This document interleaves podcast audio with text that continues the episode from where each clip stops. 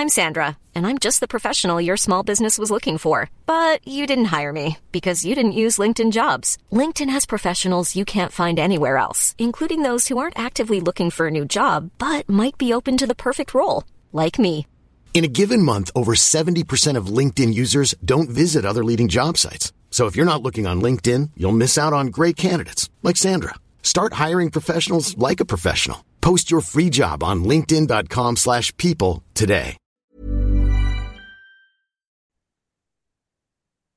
Halo pendengar G G M U Podcast, baik lagi bersama kita bertiga. Dan pada episode kali ini, mari kita menggibah sesuatu hal yang menjadi kontroversial ya. Dan lebih rame ngomongin masalah wasit dibandingkan masalah hasil.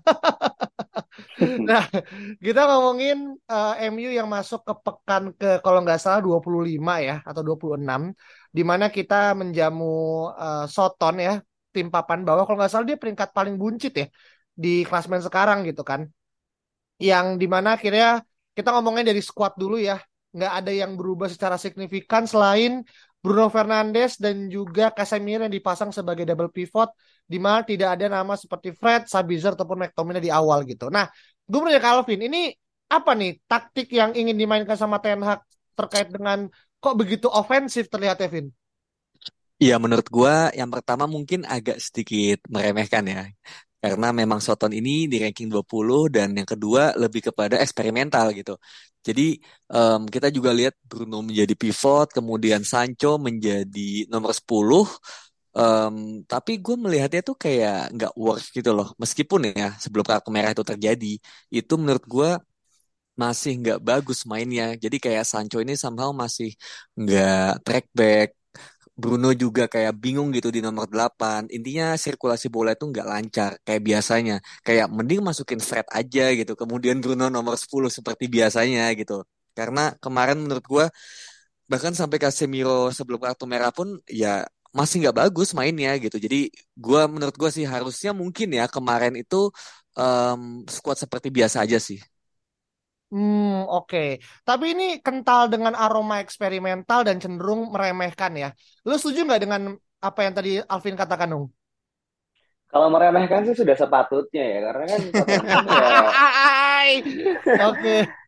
Karena Southampton dia peringkat paling bawah gitu. Maksud gue kalau misalnya lo tidak memberikan apa ya uh, performa yang terbaik gitu ya, pilihan squad yang paling bagus ya, ngapain gitu? Ngapain lo simpan pemain yang memang Uh, apa ya pada dasarnya tuh memang butuh waktu untuk perform gitu, karena uh, mungkin nanti kita akan bahas ya next match-nya seperti apa gitu, karena kan uh, setelah pertandingan ini kan kita mesti lawan Real Betis kan, dimana kita udah menang empat satu gitu kemarin. Nah, pemain-pemain yang seharusnya bisa jadi uh, apa namanya pembeda tuh ya sudah saatnya dimainkan ketika lawan Southampton kemarin gitu, untuk memperbesar goal difference setelah dibantu tujuh nol ya make sense dong kalau misalnya lo attacking minded gitu kan.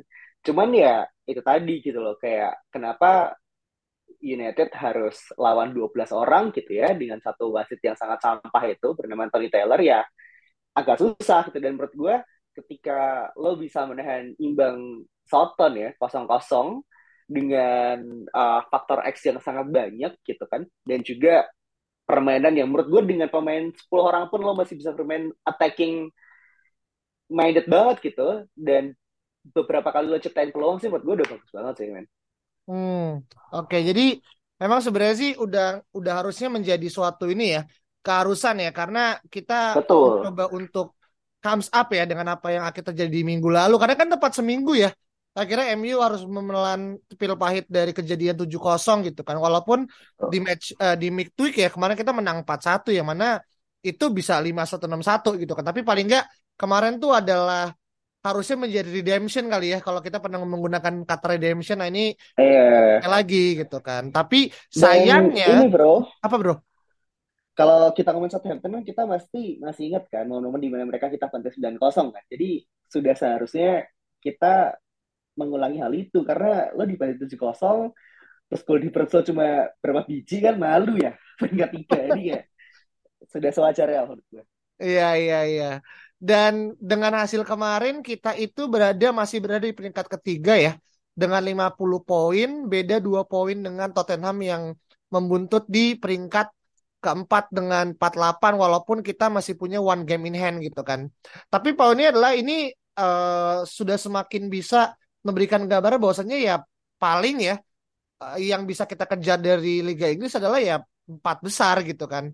Kayaknya untuk mencari kejuara semakin uh, apa ya mungkin batasnya agak sedikit blur ya, karena kena dengan beberapa hal, termasuk juga ini yang mau kita bahas terkait dengan dikasih kartu merahnya Casemiro di menit ke-tiga puluh empat gitu kan, kepada terkait dengan tackle kepada Carlos Al eh, Carlos Alcaraz gitu kan, yang akhirnya membuat Anthony Taylor harus kembali melihat apa namanya eh, kamera ya V A R, dan langsung menarik kartu kuning dan langsung straight kartu merah yang ngebuat dia akhirnya harus nangis dan juga merasa bersalah mungkin ya, dan tapi Indian mendapatkan ovation gitu kan dari fans M U gitu. Karena lu ngelihat apa yang terjadi dari drama ini, Vin?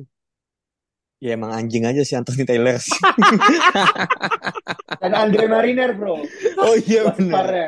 Iya, iya, si Anthony sama Andre ini emang gak jelas. Emang apa ya, gue juga bingung. Jadi Anthony Taylor ini kan emang wasit juga yang uh, ngegeser pagar betis kita kan. Bukan pagar betis, be, bukan pagar betis ya, tapi bola tendangan bebasnya Luka Digne ketika kita kalah tiga satu lawan Aston Villa di uh, tahun lalu kalau gak salah.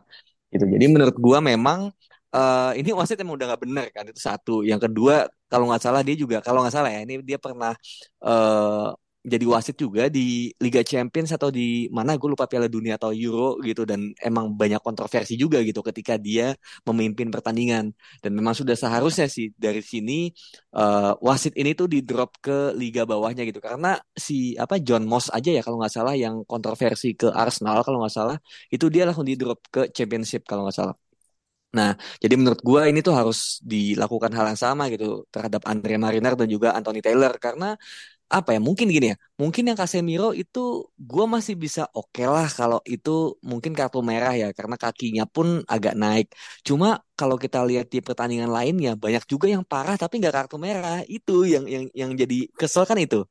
Sama mungkin yang dibilang Ten Hag ya, yaitu adalah konsistensi, bahwa keputusannya itu nggak konsisten, kadang jadi merah kadang enggak gitu. Suainya ya ketika M U yang dapat ya jadi merah gitu aja gitu, kayak itu nggak apa-apa merah terima, tapi yang lain juga, juga kasih merah dong.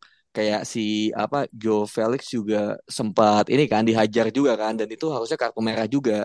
Kemudian momen di mana Donny van de Beek, uh, Christian Eriksen, dan bahkan di pertandingan itu ya Alejandro Garnacho juga dihajar juga ya dengan tackle gunting. Oke, mungkin kena bola gitu, cuma efeknya sampai cedera men gitu. Ini si Alcaraz nggak sampai cedera gitu loh. Jadi kayak menurut gua masalah foul dan tackle ini buat musim depan ya, ini buat para wasit ini harus dibikin uh, sebuah teori ulang gitu, sebuah peraturan ulang. Kalau misalnya jadi nggak cuma masalah kayak apa ya uh, stamp doang gitu yang langsung straight merah, tapi masalah tackle gunting yang mungkin nggak terlalu bahaya kelihatannya tapi bisa bikin cedera, ya itu lu harus assess juga bahwa itu mungkin lebih pantas merah sebetulnya gitu loh. Meskipun intensi nggak ada ya, gue yakin semua tuh nggak ada yang punya intensi cederain pemain lawan, tapi masalah efeknya seperti apa itu yang pada akhirnya harus dikaji ulang, siapa yang dapat kartu merah siapa yang enggak gitu sih menurut gue. Hmm, Oke, okay. Jadi ini lebih kepada akhirnya adanya inkonsistensi ya Vin ya, yang akhirnya jadi double standard karena satu merugikan M U, satu lagi menguntungkan tim lawan gitu.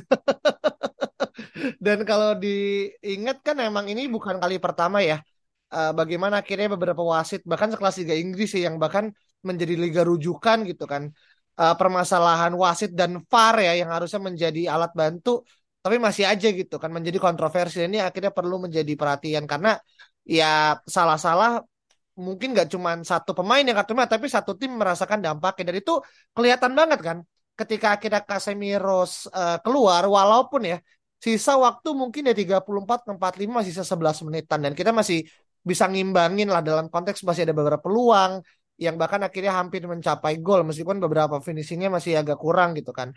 Tapi di babak kedua itu kelihatan banget bahwasannya Uh, apa namanya Southampton benar-benar hampir menguasai bola kurang lebih enam puluh persenan gitu kan. Nah di babak kedua ada nggak poin yang akhirnya menjadi catatan Ung dari lu selain mungkin Alejandro Garnacho yang harus akhirnya menggunakan kruk yang sama mungkin ya dengan apa yang di uh, apa namanya uh, lakukan sama Eriksen juga, Ung?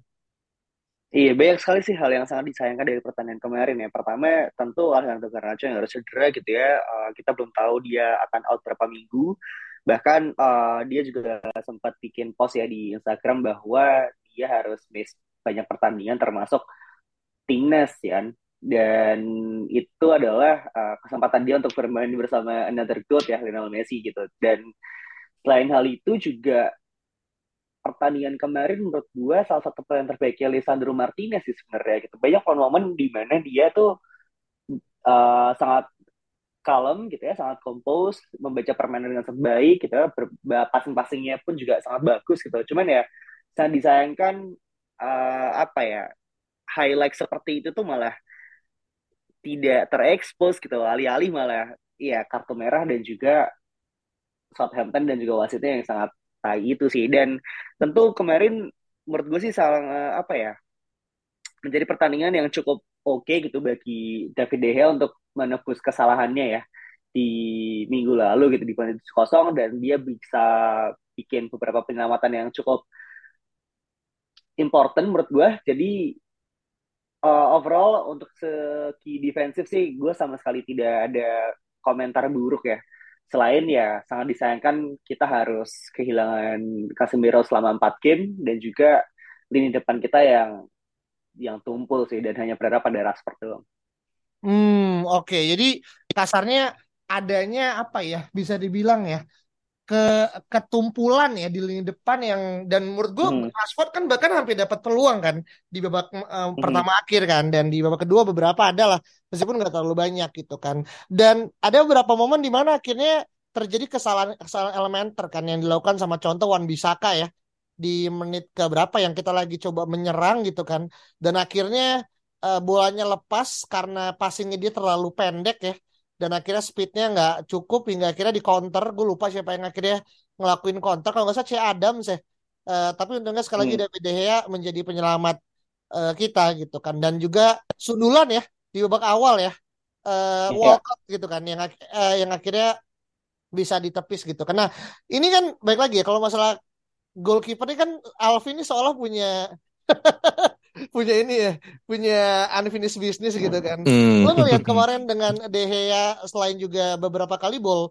distribusinya kemarin pun juga hampir membahayakan ya, yang dia masih membahayakan tim Martin, sendiri ya. Iya, ke Martinez. Untungnya Martinez dia ball di flying defender yang sangat bagus ya. Misalnya di kepit tiga orang dia masih bisa untuk keluar. Tapi bayangin kalau itu Lindelof atau bahkan Maguire gitu, gue bisa ngelihat itu mungkin udah beda cerita gitu. Lo catatan gimana nih, Vin? Ya, gue masih tetap sama ya. Dan juga gue sangat yakin bahwa um, ini sama sih kayak pembahasan minggu lalu bahwa David De Gea ini sosoknya dan leadershipnya, senioritasnya, bukan senioritas ya, uh, sosok sebagai senior ini memang dibutuhkan di ruang ganti. Tapi sebagai sistem player yang harus mendistribusikan bola, orang pertama yang memberikan bola dari belakang, ya dia emang apa ya, udah kayak kayak udah maksimal gitu, dia dia emang berusaha gitu, cuma emang nggak bisa gitu, nggak bisa dipaksa dan nggak bisa diubah kayak gitu.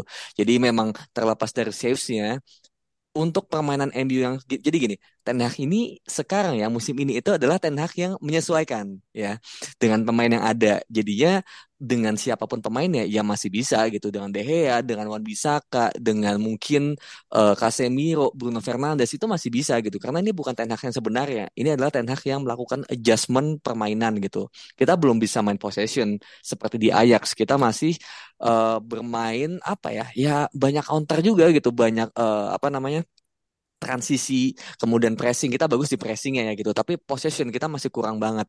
Nah nanti gue yakin mulai musim depan, apalagi nih ya kalau Qatar jadi akuisisi M U, itu pemain yang dibeli itu udah pasti yang profilnya adalah ya profil pemain Ten Hag dari zaman Ajax gitu loh, pemain-pemain yang memang bisa pegang bola, bisa pegang retain the possession, dan itu adalah tipe permainan yang berbeda.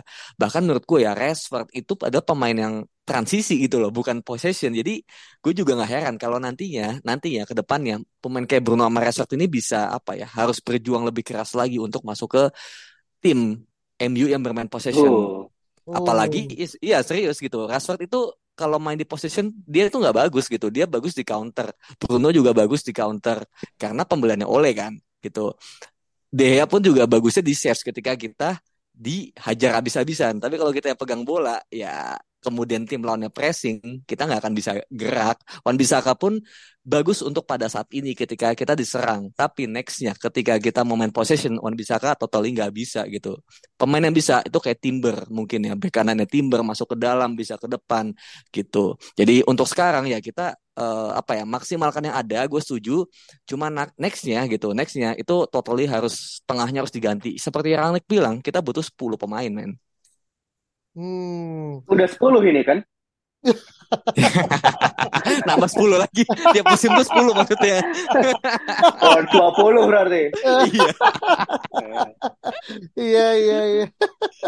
Oke, tapi uh, iya ini Mas Ade ya, gue sih yakin akan terus berulang ya. Tapi poinnya gini, apakah ada hal yang mungkin perlu kita apresiasi kah ke uh, permainan M U? Karena gini, sepuluh lawan sebelas itu kan bukan hal yang mudah ya gitu kan. Meskipun kita tahu Soton adalah peringkat paling buncit, tapi ketika when it goes to numbers, kita udah kalah jumlah gitu. Kita uh, apa outplayed lah kasarnya gitu kan. Nah, ada nggak mungkin hal yang positif nih Om, selain dari Martinez yang tadi menyelamatkan beberapa kali apa ya bisa dibilang ya open chance ya, dengan dia kadang ngelakuin lekuk badan lah atau dia ngelakuin akrobatik action gitu. Tapi ada nggak hal yang akhirnya perlu diapresiasi dari penampilan M U dengan yang bermain pincang dari menit yang bahkan bisa bilang uh, sangat early gitu? Hmm, yang perlu diapresiasi pasti dari aspek defensif ya. Kalau misalnya kita lihat selalu mungkin kita beberapa kali gitu atau sering kali uh, kebobolan di uh, corner atau free kick segala macamnya gitu. Dan sementara yang gue lihat sekarang malah justru kita tuh sangat cenderung sangat kuat ya di sisi tersebut gitu. Ini mungkin ada ada hubungan juga dengan Eric Ramsey yang uh, apa ya bisa bekerja lebih efektif menurut gue dengan staff yang sekarang gitu kan. Uh, Ten Hag tidak hanya bisa meningkatkan uh, squadnya secara pemain, tapi juga staff pelatihannya juga punya uh, apa namanya kekuatan-kekuatan sendiri itu seperti Benny McCarthy atau mungkin Eric Ramsey. Dan um, apa ya ketika lo ketinggalan sepuluh orang gitu kan, uh, lo bermain dengan sepuluh orang dan lo tidak bisa bermain attacking secara kolektif gitu ya, secara seperti biasanya ya lo bermain defensif aja main gitu, at least lo tidak kebobolan gol aja gitu. Dan setelah I don't know mungkin enam puluh menit kali ya, enam puluh menit lo berjuang tanpa gol dan sedikit banyak lo curi-curi kesempatan untuk uh, bisa bikin gol gitu kan. Bahkan ada beberapa call yang menurut gue harusnya kita dapat penalti tapi ternyata enggak ya. Ini udah udah jauh lebih lebih bagus sih gitu. Dan mungkin di musim lalu pertandingan seperti ini apa ya udah pasti banyak kalahnya sih men gitu. Dan gue sih berharap pertandingan kemarin akan dilihat lebih ini ya, lebih apa namanya lebih dalam gitu, uh, bukan hanya dari M U tapi juga dari P M R gitu. Karena udah udah sering kali men kita tuh di dirugikan lah secara officiating gitu ya dari wasit. Dan apa ya mungkin ini kali ya ketika kita kehilangan Casemiro dua kali gitu ya, musim ini, dan juga uh, banyak pertandingan yang seharusnya dia tuh bisa bisa apa ya bisa adaptasi dan juga bisa bermain secara full tapi ternyata nggak bisa. Dan empat game itu sangat banyak gitu ya. Gue berharap dia bisa benar-benar bermain fokus sih gitu. Ini mungkin blessing discussnya adalah seca- setelah dia menang Carabao Cup tuh dia agak agak leto ya Casemiro nih. Gue nggak tahu apakah dia memang memang terlalu happy gitu uh, juara Carabao Cup ya. Padahal dia menang Liga Champions lima kali bahkan gitu kan. Tapi habis menang Carabao Cup kok malah agak leto ya. Gue juga agak heran sih. Jadi mungkin ketika dia diberikan waktu istirahat dan bermuhasabah diri sih, ini bisa jadi kesempatan kita bisa lihat apa ya performa terbaiknya kembali sih di lawan hmm. Betis besok. I see. Dan ini gue juga baca ya dari B B C kan, bahwasanya uh, ini dari Ten Hag yang mengakui bahwasanya ketika uh, Ten Hag itu akhirnya mengunjungi dressing room itu uh, apa namanya Casemiro sangat emosional gitu. Dan dia cerita kalau Casemiro he is very disappointed gitu. Dia sangat kecewa. Dan menurut gue sih berarti kan dia pun sebenarnya nggak ada intensi ya untuk akhirnya memberikan uh, apa namanya uh, cedera gitu kan, apalagi merugikan tim dengan harus dia keluar segala macam. Tapi dengan rentang dia dapat dua kartu merah dalam hitungan less than ten match ya Vin ya, menurut lu apakah ada yang salah nggak sih dari permainan Casemiro? Karena ini gue juga baca ya Casemiro tuh bahkan hampir lima ratus game dia nggak pernah dapat kartu merah gitu.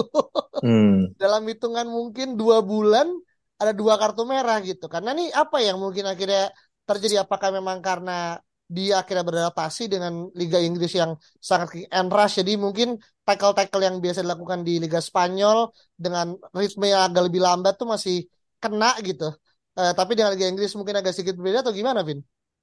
Iya, itu satu faktornya betul juga gitu, karena di Spanyol kan lebih teknikal ya, dan um, pace permainan juga lebih lambat, jadinya mungkin dengan intersepsi atau mungkin dengan tackle yang tidak terlalu keras juga bisa. Tapi kalau di Inggris kan permainannya juga sangat cepat, kemudian juga lebih keras, jadi Casemiro terbawa gitu, kayak ah ini baru game gua gitu kan. Cuma sayang-sayangnya ya apa ya, ceroboh aja gitu. Kayak sebenarnya yang karena tackle kan ya cuma yang kemarin doang kan ya, kartu merah kan, sama mungkin yang lawan Peles ya, yang harusnya tidak dilakukan tapi malah dilakukan. Tapi kartu merah satunya kan lebih kepada masalah ini kan, yang nyekek leher itu kan, itu kan ya apa ya, ke bawah ini sih aja, apa namanya, kayak ke bawah panasnya situasi aja gitu, yang mana intensinya nggak begitu, cuma suwe gitu kan gitu. Kalau yang masa tackle yang kemarin sih ya gue juga ngeliat kayak lu lu lu harusnya emang nggak perlu sampai kayak gitu sih, harusnya bisa lebih clean lagi gitu. Dan uh, kalau misalnya dalam rentang enam minggu ya, ya, ya memang agak sebel aja sih, kayak lu baru Casemiro baru balik gitu, kemudian langsung kartu merah lagi gitu. Dan masalahnya kan uh, Europa League kan baru mainnya cuma besok aja gitu, Real Betis, sedangkan kita tuh bakal kehilangan pertandingan tuh pertandingan-pertandingan yang penting, yaitu lawan uh, Fulham di F A Cup, kemudian di nanti abis international break ya lawan Newcastle away, Brentford home. Itu serentaknya tiga hari men, dari Newcastle ke Brentford itu tiga hari, karena Brentford ini kan pertandingan tunda ya, yang harusnya tuh di final Carabao tapi di, dipindah gitu. Jadi hari Minggunya kita Newcastle away, hari Rabunya kita main Brentford home, kemudian Sabtunya kita home Everton gitu loh. Jadi itu tuh tanpa Casemiro men, tiga pertandingan itu, termasuk Fulham yang nantinya kita home juga di F A Cup. Jadi memang Uh, gue lebih kepada efeknya juga gitu, kayak lawan Soton kemarin gue nol nol juga lebih kesebel, tapi bersyukur sih ya udahlah nol nol disyukuri aja gitu. Cuma sebelnya adalah ya dampaknya di empat match itu gitu. Jadinya kayak anjir, literally empat match itu kita yang tanpa jeda itu Casemiro benar-benar gak main, dan kita juga berharap ya mungkin semoga Fred, Sabitzer dan juga Scott McTominay ini terus fit, jadinya bisa ya setidaknya lah ya lima puluh persen Casemiro masih bisa bermain gitu di diri mereka, meskipun gue yakin ya nggak akan sama sih. Hmm, oke. Okay. Jadi kasarnya memang secara kerugian yang akan diterima oleh M U rugi di banget domestik ya, empat pertandingan. Dan gue baru tadi gue sempat baca ini, correct me if I'm wrong juga buat teman-teman pendengar G G M U Podcast, kenapa kira for apa namanya uh, straight uh, missing games itu karena kita uh, Casemiro dapat dua kali kartu merah secara beruntun, dan itu straight red card gitu. Jadi kayak ada penambahan yeah. apa namanya hukuman gitu, yang akhirnya beda kalau misalkan lu kuning dan kuning, terus misalkan yang kedua merah langsung, nah itu tetap dapat tiga. Dan ini yang mungkin perlu menjadi suatu ini ya, pembelajaran, karena dengan skuad M U yang sekarang gue masih bisa mentolerir lah, kalau kita pun juga masih banyak eksperimental. Tapi kalau musim depan dengan gonjang-ganji Qatar yang mungkin masih yes or no dan segala macam, dan mungkin kita nggak punya skuad depth yang kencang, kita main di Liga Champion dan segala macam, dan mungkin kesalahan ini kejadian lagi, aduh kita udah habis nih hal kayak gini nih, yang akhirnya akan ngebuat kita jadi tergelincir secara hmm. internal gitu. Itu sih yang akhirnya menjadi uh, evaluasi ya gitu. Tentu uh, asalnya tetap bisa main, tapi besok di di hari Kamis ya, Kamis pagi gitu kan, dimana akhirnya dia akan uh, mel- kita akan bertandang ya ke markas Real Betis dengan quote-unquote ya di atas angin ya, delapan puluh persen kita udah memastikan satu tiket di babak uh, quarter final gitu kan. Dan pertanyaan gue untuk Saung adalah, apakah dengan akhirnya kita udah memastikan uh, tiket nih maju ke babak berikutnya, apakah kita perlu untuk memainkan lagi tim lapis kedua gitu kan. Dan kita pernah yang ngelakuin tim lapis kedua gitu kan, yang full hampir seratus persen gitu, meskipun ujungnya kalah gitu kan, zamannya Ole gitu. Nah menurut lu ini Ini apakah bisa kita replikasi, atau sayang nih Casemiro juga gak bisa main empat minggu ya, empat pertandingan, gue main aja sekarang deh, daripada nganggur juga dia kan gitu. Gimana Om? Nah kalau bisa, kalau misalkan ada orang berpikir bahwa pertandingan besok mungkin pertandingan yang pas ya untuk memainkan lapis kedua sih, uh, mereka kayaknya kebanyakan main Football Manager atau main FIFA ini ya, FIFA karir kali ya, yeah. Karena kan sepak bola tidak seperti Nah, ini gitu. Dan ketika lo punya kesempatan untuk uh, apa namanya uh, bikin gap yang besar gitu di advantage, ya ya just do it gitu. Apalagi Casemiro ya tidak ada beban kan minggu depannya atau tiga hari ke depannya lo akan lawan siapa gitu. Dan Sabitzer juga udah balik, Lindelof udah balik, uh, Anthony Martial juga udah balik. Tadi gue juga sempat lihat. Jadi kayak pemain-pemain yang butuh menit bermain, lokasi menit bermain, tapi juga nggak serta-merta lo tiba-tiba masukin Uh, Ethan Laird atau Anthony Elanga gitu ya, atau mungkin uh, siapa namanya Kopi Mainu gitu, ucuk-ucuk. Jadi kayak tetap apa ya, Ten Hag tuh bukan tipe orang yang suka rotasi pemain semasif itu sih gue lihat ya musim ini gitu. Dia nggak yang kayak Pep Guardiola yang suka overthinking gitu sih sebenarnya gitu ya, walaupun ketika lawan Liverpool Ten Hag agak overthinking ya uh, permainannya. Jadi kayak gue berharap sih ketika Real Betis tetap ada pemain-pemain senior aku bermain gitu. Rashford udah pasti akan bermain karena dia top scorer di Europa League musim ini. Dan of course beberapa pemain yang jadi kunci gitu ya untuk pertandingan setelahnya di di F A Cup ya kalau nggak salah ya. Iya. Itu uh, ini ya apa namanya dapat permainan cukup sih. Mungkin enam puluh sampai empat puluh lima menit setelah itu uh, lapis kedua menurut gue sih oke. Okay. Oke, okay. Berarti tetap ya maksudnya dalam arti Ten Hag akan terus memainkan beberapa nama pemain ya, meskipun gue juga berharap ya kayak mungkin besok waktunya Pelistri gitu kan, waktunya untuk uh, Garnacho, meskipun Garnacho cedera ya, paling Sancho ya yang akan bermain gitu kan, uh, dan juga mungkin di tengah yeah. Komainu gitu kan, atau bahkan pemain kesukaannya uh, siapa namanya Alvin Zidane Iqbal yang akan dapat waktu gitu kan. Karena kemarin gue juga ngelihat kayak beberapa nama pemain muda tuh kan diikut sertakan ya di dalam apa squad uh, apa namanya uh, latihan kan, kayak Dangor, terus juga uh, apa namanya gue lupa tuh uh, yang juga datang dari uh, Madrid tuh atau sorry dari Barcelona, bek kanannya gue lupa namanya siapa yang sekarang main di akademi juga udah mulai masuk juga gitu. Oh ini atau, siapa? Jordi Alba. Oh, bukan. Bukan sih. Tadi Alves. Oh, bukan. Ini Mak Jugador. Ah, bagus. iya iya iya itu itu itu gue lupa. Ya, Mak Jurado, Mak Jurado. Mak Jurado gitu kan. Beberapa kan udah oh, main segala macam gitu kan. Jadi we'll see. Tapi gue mau nanya ke Alvin nih. Ah, secara lu melihat pertandingan besok gitu kan, dan melihat mungkin bisa dibilang rekor tan, uh, kita dengan tim Liga Spanyol eh Liga Spanyol ya agak kurang baik, besok apakah tetap Ten Hag akan bergambling untuk terus menyerang atau lebih kepada mengerem, karena hari Minggu kita udah harus fokus ke F A Cup nih Vin. Iya, menurut gua melihat Ten Hag ya itu ya no chance sih buat uh, second string menurut gua ya. Jadi pastinya bakal pemain terbaik yang bermain karena um, terutama Casemiro ya, Casemiro pasti bermain semuanya menurut gua, uh, total bakal tim utama gitu. Hmm. Cuma um, nantinya uh, kalau kayak misalnya Malaysia ya, Malaysia dan Shaw, kemudian Wan Bisaka dan juga Dalot itu menurut gua adalah tipe pemain yang memang sangat bisa untuk dirotasi gitu karena kualitasnya juga nggak beda jauh gitu.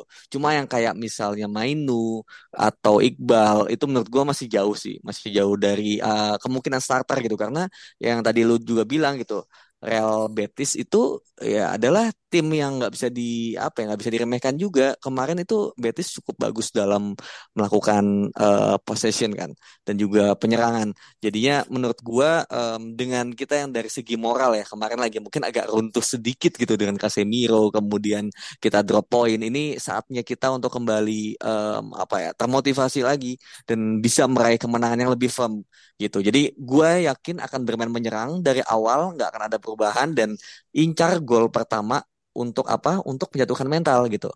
Itu dulu aja. Kalau udah satu nol, udah lima satu, nah itu mental di pertandingan itu itu udah hancur buat Betis gitu. Itu aja dulu, satu nol dulu. Kalau udah satu nol, nah udah bisa slowing down. Nanti babak kedua mungkin pemain kayak Pelistri, kayak mungkin Elanga, kemudian Mainu, nah itu baru sangat mungkin untuk dimasukkan gitu. Jadi menurut gua second string bakal masuk di babak kedua kalau kita udah lebih aman sih. Hmm. Ya, dan tambahan sih menurut gue kita nggak perlu takut ya sama uh, musuh-musuh dari Spanyol lagi gitu karena ya setelah kemarin kita comeback lawan Barcelona sih kita nggak ada alasan sih kenapa kita mesti takut gitu. Bahkan sama-sama di Spanyol menurut gue mendingan Betis langsung diganti Madrid aja juga bisa sih, gitu kan. Liverpool mungkin suruh mundur, gitu kan. Suruh W O, ganti N M U, menurut gue fan-fan aja, fan-fan aja sih si Ten Hag. Terus saking passionnya nih, bro. Iya, ini ini ini menyambung pada ini ya, apa episode uh, apa judul episode kita pas uh, sahabat Betis kan, gue menyarankan B aja Betis kan. Tadi kan juga akhirnya perlu untuk tersikapi untuk akhirnya jadi sesuatu yang ya harapannya meningkatkan chance ya. Tapi gue baca juga nih, ternyata uh, rekor home-nya Betis gitu kan, dari uh, tujuh laga di kandang, mereka tuh hanya satu kali menang gitu. Yang mana menurut gue ini juga suatu hal yang harusnya perlu di ini ya, perlu dijadikan suatu momentum ya gitu kan. Apalagi dia juga lagi down juga, walaupun Betis juga akhirnya sekarang di peringkat kelima gitu kan di Liga Spanyol gitu. Cuma menurut gue kayak dengan dia tujuh kali main di kandang baru satu kali menang, menurut gue ini adalah hal yang harus bisa di dibombardir ya sama Rashford dan segala macam gitu kan. Yang mana menurut gue ini jadi uh, poin penting segala macam gitu. Nah, kalau misalkan besok kan, berarti kalau misalkan kita menang, kita akan, dan sebenarnya kan udah nggak berlaku lagi ya, apa namanya gol, apa namanya gol tandang dan juga kandang. Jadi Betis kalau mau lolos ya harus cetak empat gol kan, atau ya, eh bener ya empat gol ya, iya kan, iya kan empat gol atau tiga ya, gol, ya, ya. Kita akan masuk ke babak uh, injury time gitu, yang mana Uh, gue cukup agak sedikit apa namanya deg-degan karena kita pada punya kejadian nggak menyenangkan pas lawan Villarreal gitu kan. Tapi dia mungkin besok nggak akan terjadi sampai segana lah, dan gue yakin sih Ten Hag juga nggak mau gambling ya untuk akhirnya memberikan tiga gol secara cuma-cuma kepada kepada Betis juga segala macam gitu. Karena mungkin terakhir ya sebagai suatu apa namanya uh, apa namanya uh, pertanyaan gue adalah kira-kira untuk game besok apakah ada yang perlu ditakutkan atau yang akhirnya perlu dikasih suatu uh, player to watch gitu kan, yang akhirnya uh, selain Nabil Fekir ya, dan juga mungkin yang kemarin Ayoze Perez, ada nggak nama lain yang mungkin akhirnya perlu untuk menjadi pertimbangan, Vin? Wah, kalau misalnya Betis ya kayaknya nggak ada sih. Sombong ya. uh, Ayoze, Ayoze menurut gue kemarin ya agak hoki juga ya, karena tendangannya dari kanan kemudian bisa masuk ke uh, far post ya. Kemudian um, Nabil Fekir kan cedera agak parah ya, jadi dia nggak akan bermain anyway. um, Terus kipernya kipernya si Bravo kan gitu. Jadi menurut gue kayaknya nggak ada sih. Lebih kepada menurut gue ya, kalau tim Spanyol biasanya itu adalah permainan kolektif mereka gitu. Bagaimana tim Spanyol ini bermain teknik, kemudian possession ball. Jadinya eh, jangan sampai kita tertarik sama permainan mereka gitu aja. Kita harus bisa bermain kompak seperti biasa. Jangan sampai ada salah posisi kayak lawan Liverpool.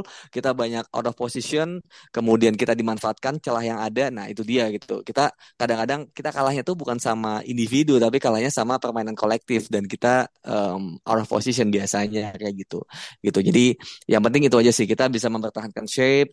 Pressing uh, pressingnya juga tetap harus gitu. Rashford ini kadang-kadang kadang-kadang ya kadang-kadang suka jogging juga kan kalau pressing.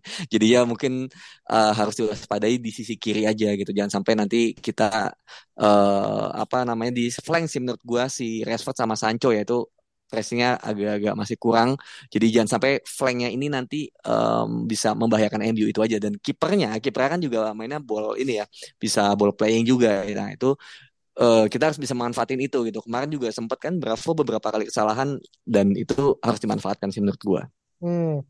Dan ternyata gue baru sadar ya, ada nama yang udah lama gue gak tahu main di mana, ternyata main di Betis, itu adalah William Carvalho. William Carvalho-nya Portugal gitu. uh, Gue juga baru sadar dia main di Betis ternyata, yang kemarin sempat nggak main kan, dan kayaknya nggak ada juga ya di Betis. Ya itu di di diincar diincar M U dari tahun dua ribu dua belas kan kayak kalau nggak salah ya. Bareng angkatannya sama ini Andrea Talisca. Ya Magaitan juga kalau nggak salah. Buat beli penggantinya, ya penggantinya Scholes gitu-gitu kan. Iya iya iya iya iya. Ini menunjukkan betapa akhirnya kita juga mungkin kita aja udah semakin menua ya gitu, apalagi pemainnya juga udah nggak lagi youngster gitu. Udah menginjak kepala dua puluhan akhir gitu kan. Jadi beberapa nama yang akhirnya setelah gue coba refresh gitu kan, ada nama-nama yang akhirnya menurut gue kayak oh ini orang masih ada ya gitu, kayak Nabil Fekir gitu, kata Juan Cruz, uh, betul Fakal-Falo yang akhirnya sekarang ternyata masih ada dan akhirnya bermain di Real Betis gitu. Kita akan menunggu ya gimana. Tapi Carvalho masih main kan di Portugal kan, setahu gue kan. Pas kemarin pun di Piala Dunia kan juga ada ya di squad kan, dan sempat main kalau nggak salah satu dua match gitu. Jadi kita tunggu gimana akhirnya pertandingan di uh, Spanyol uh, dan semoga sih tentu ya hasil yang baik ya. Uh, dengan mungkin bisa nyetak gol dan menang, karena itu akan menambah uh, apa ya, bisa dibilang semacam kayak imunitas untuk akhirnya kita bisa mendapatkan poin yang pesepura juga ketika kita main di weekend nanti lawan Fulham sebelum nanti M U akan melakukan international break, karena dua minggu kita akan uh, melihat negara-negara akan bermain. Itu aja mungkin ya terkait dengan sesi review dan juga preview.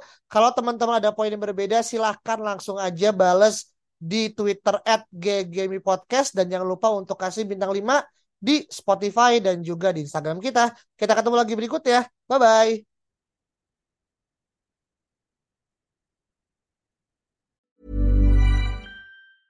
Mom deserves the best, and there's no better place to shop for Mother's Day than Whole Foods Market. They're your destination for unbeatable savings, from premium gifts to show-stopping flowers and irresistible desserts. Start by saving thirty-three percent with Prime on all body care and candles. Then get a fifteen-stem bunch of tulips for just nine ninety-nine each with Prime. Round out Mom's menu with festive rosé, irresistible berry chantilly cake, and more special treats. Come celebrate Mother's Day at Whole Foods Market.